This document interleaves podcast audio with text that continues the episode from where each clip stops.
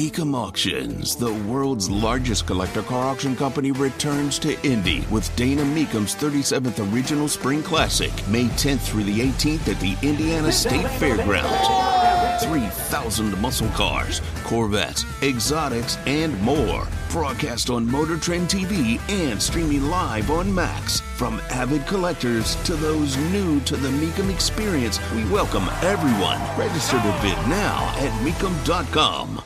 They debate tonight. I will not be in Milwaukee, but I will be watching. I'm thankful I am not in Milwaukee. I thought about going uh, to the debate, but uh, I- I'm here to tell you I'm two days past uh, the uh, dental work. It's not perfect. It's not. It's not perfect at all. Tony Katz, 93 WIBC. Good morning. It's just everything's. You know, it's it's better better than it was yesterday, but I still feel it.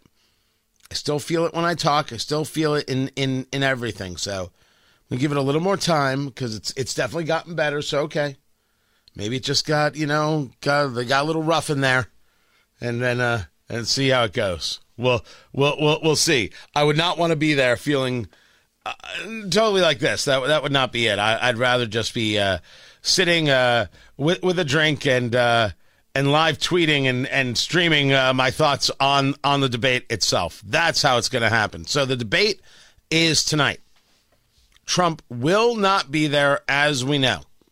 You've got Ron DeSantis, Mike Pence, Vivek Ramaswamy, Nikki Haley, Tim Scott, Asa Hutchinson, the former governor of Arkansas, Chris Christie, former governor of New Jersey, and Doug Burgum, the governor of North Dakota, who you should not forget about. If only because he has huge success in his personal life. He's had great success as governor of North Dakota. He won a second term in North Dakota by huge, huge numbers. Don't say, oh, it's North Dakota. That's what they say about Indiana. It's rude and despicable. Don't be that person. So these are the eight. Now, it was supposed to be nine.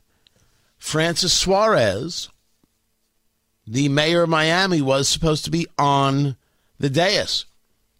I'm not sure what happened there. They rethought the numbers. They relooked at some polling and said, "Oh no, wait, this is not a poll that we're going to utilize. So therefore, you're not, you are not qualified. You don't make the the stage." Oh, he's angry. He is angry. But he was there just to go after DeSantis. Francis Suarez not being on the panel, huge, huge victory for Ron DeSantis. And we should be clear that this debate is really about Ron DeSantis. Ron DeSantis has had an absolutely terrible campaign. I don't care if you like him. I'm good with him. Oh, he's a traitor to Trump. Not the thing that even remotely makes sense in a rational argument in America. Just doesn't. Anybody can run for anything. Why shouldn't he run?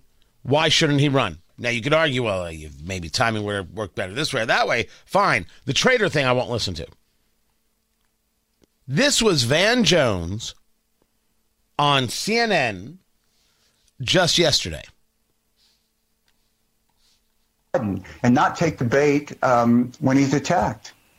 Van, what do you make of that? Because I mean, it does seem like, certainly given his past debates, he has sort of these lines that he will try to go to to kind of own the headline or you know get the the uh, the click uh, the next day on news sites. Well, everybody's going to show up with a bag full of zingers and one-liners, hoping they can get them off there. But when the big lights hit you and people start punching you in the head, uh, sometimes those plans go out the window. I think that's a Mike Tyson quote. Everybody's got a plan until you get punched in the face, and he's going to get punched a bunch. Uh, so, uh, you know, uh, Chris Christie is no joke. Uh, he, he knows how, how to throw a, pr- a punch. And uh, Vivek being right next to him is amazing. You got somebody who was a nobody six months ago sitting right next to Ron DeSantis. Um, I think he's gonna he's gonna have to show himself, and I think he's got more to lose uh, than any, anybody else. He's got this kind of reputation that they're calling him Robot Ron, all this sort of stuff. If he goes to anything too standard or too programmed, he's going to get beat up for that. Uh, so you got to have to. He, uh, he, Ron DeSantis has the the most to prove and the most to lose tomorrow night. Stuart, for for the Chris, most to prove and the most to lose. It's an interesting take because I was on Newsmax over the weekend and got asked this question. All right, Tony, you're up first. I want to ask you who is the dark horse? in the GOP here because I see Vivek Ramaswamy for sure. This guy is everywhere and he's shooting ahead in the polls, clearly resonating with Republican voters. What do you see? Oh, I think the dark horse is not Vivek Ramaswamy, nor is Ooh. it Mike Pence, nor Nikki Haley. Oh, no, no, no. The dark horse is Ron DeSantis. You can't have oh. a collapse when you had so much wind at your back and not be considered one of the longest shots around. DeSantis has, I mean, never mind that the campaign's been horrific up until this point, and they've had the reset and they have an opportunity. This debate is an absolutely tremendous opportunity for people, for him to remind people, hey, I'm the guy you loved. Hey, I'm the guy who didn't shut down Florida. Hey, I'm the guy who fought Disney. Hey, I'm the guy who's been making sure that schools aren't teaching the woke insanity. Don't you remember that you love me? His entire purpose has to be to remind people who he is, which is an insane thought considering the fact that all of us a year ago were talking about who he is. Right. That's the dark horse right. in the race, and he better focus on him and not on Trump because focusing on Trump is a right. very bad idea for him. It's a very bad idea indeed. But I don't know how this isn't true no matter how you look at it. DeSantis does have the most to lose. DeSantis does have the most to gain because our argument of his failed campaign is legit. But he's also still in the best position to position himself as the well, if if Trump can't go, here I am. And certainly for people who support DeSantis, see, this is why you want to vote for him. Results, a guy who has gotten things done, etc. But all of this comes from focusing on Joe Biden. You are going to hear me say this all day. I will be discussing it when we break down the debate tomorrow. The people who did not focus on Joe Biden and on the policies, those are the people who want to gin up their base but don't want to grow it.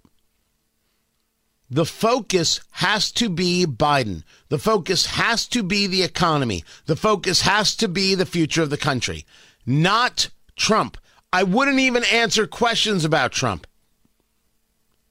Yes, there's absolutely political persecution happening. You know what else is happening? You can't afford eggs. And then I would move on.